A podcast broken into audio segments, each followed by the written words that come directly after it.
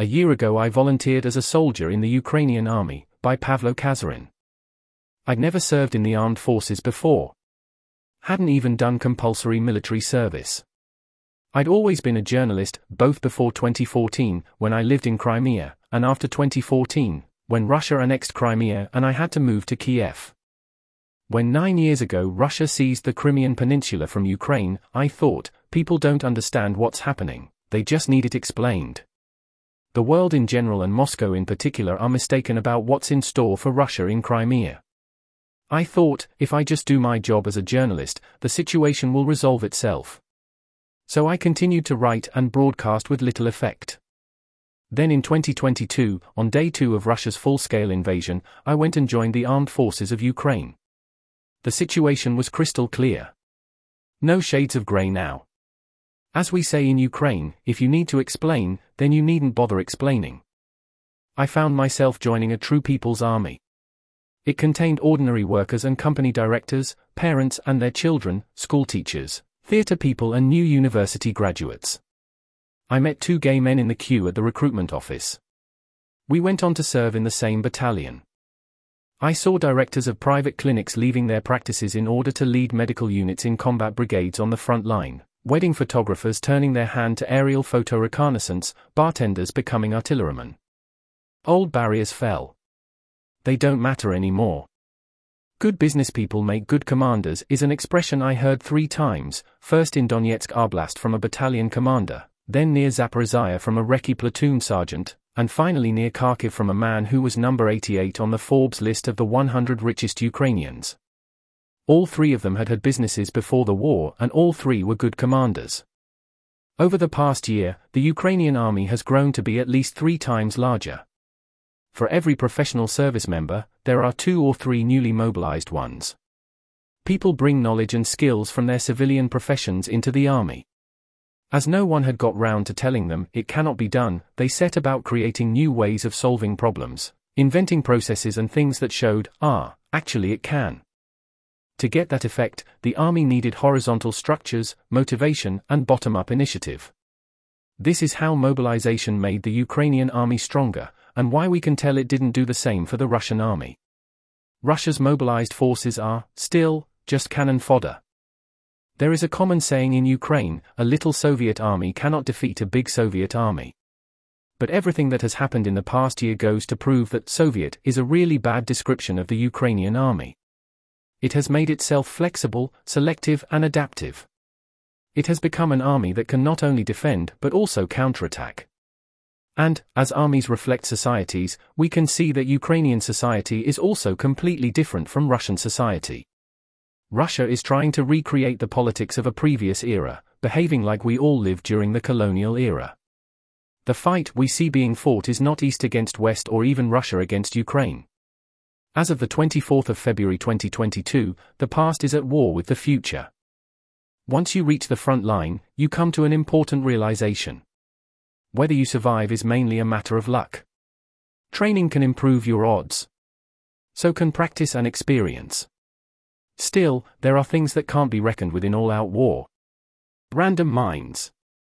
Enemy shells. Friendly fire. Ricochets. The realization is something you just have to come to terms with sooner or later. The war in Ukraine is totally different from any war of the last 40 years. Most wars since Iran, Iraq, and the Falklands have been fought between regular armies and guerrilla movements. The setup is simple tanks, artillery, and aircraft on one side, light infantry, mortars, and grenade launchers on the other. That was the way of regional conflicts. The Ukraine Russia war is an exception to the rule. For the first time in decades, we are seeing a collision of two full scale military machines. Both possess the full range of weaponry. Both sides employ aircraft, armor, and air defenses. It is regular army against regular army. This is not at all what the world is used to. Many probably thought the Ukrainian army could not withstand the Russian onslaught, and the Ukrainian armed forces would disintegrate into guerrilla bands. Therefore, arms that were sent to Ukraine were more likely to be useful to an insurgency. Things turned out differently, and today, Ukraine is talking about receiving aircraft and missiles capable of hitting targets in occupied territory. but still, the disparity in scale makes itself felt. Russia continues to mobilize and does not count its losses. Ukraine is left playing David to an aggressive Goliath. Presumably, the Kremlin think that they're way ahead in resources and hope to win a war of attrition. We know this war will burn through all of Eastern Europe's remaining Soviet weapons. The whole region will now adopt Western tanks, aircraft, and artillery, simply for want of alternatives. Certainly, for now, I still quite often see Soviet weapons at the front, but I think it is only a matter of time before they run out. Ukraine's stockpiles are not infinite and the intensity of the war is not letting up. From day one of the war, Russia hoped to divide Ukraine. It tried to drive a wedge between the western and eastern parts of the country, and between the army and political leaders. Putin called for Ukrainian generals to take power into their own hands. His propagandists insisted that Ukraine's civilian population was stuck without power and water, because the Ukrainian army refused to surrender. Moscow tried to divide Ukraine, but achieved the opposite. For decades, the Ukrainians persisted, as if by inertia, in thinking of the Second World War as the most important war in their history. Every family had someone who had fought. Just as every family had someone who had fallen victim to fighting or occupation during the war. Now, Russia is doing everything to make this war the Ukrainians' most important ever. Being in Ukraine, you can't help noticing the war when Russian missiles strike towns and cities far from the front line.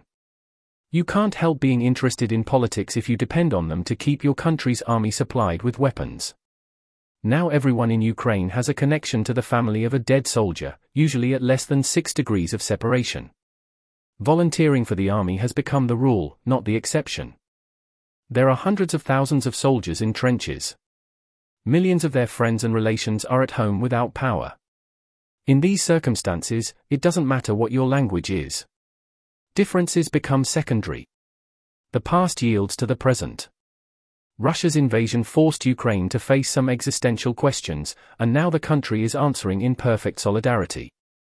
Symbolically, Russian hands are knitting Ukraine together, destroying the usual rubbish about the differentness between the west and east of the country. At the start of the war, we in the army often spoke about the mood in Russian society. We argued about whether it could lead to demonstrations by Russians on the streets. A year on, we can see such hopes and expectations were naive. Ultimately, the sociology of any war is more or less the same. At the beginning, there is always an upsurge in patriotism. Over time, pacifism increases, and not just because an empty fridge trumps a full TV screen. So long as price inflation is cushioned by a feeling of imminent victory, ordinary Russians will go along with it. Therefore, the empty fridge is not enough. The war has to become unwinnable for the Russians. In other words, the penny drop moment comes not when funerals begin and poverty sets in.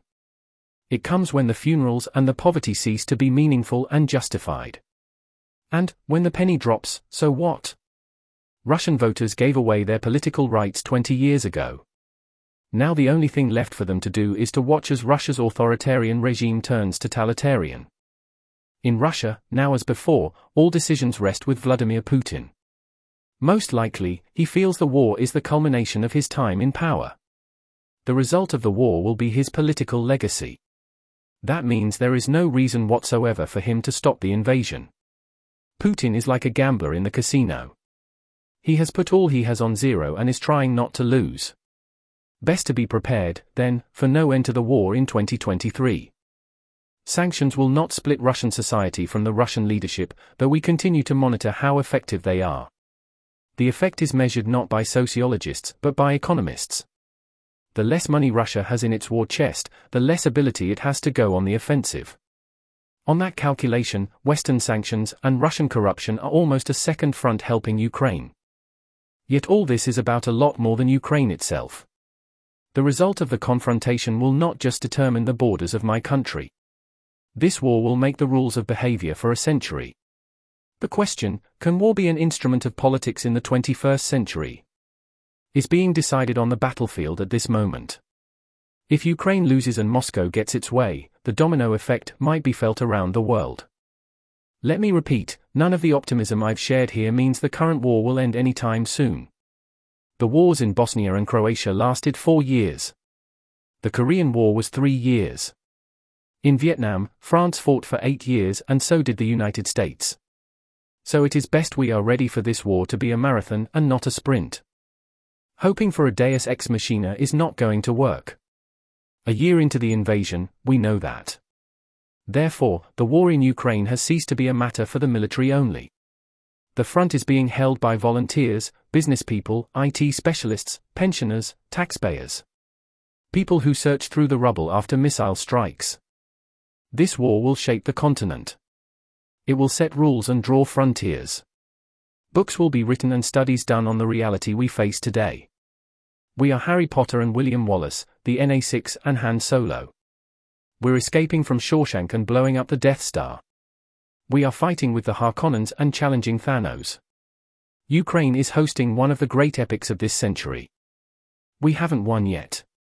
But in many ways, we have won.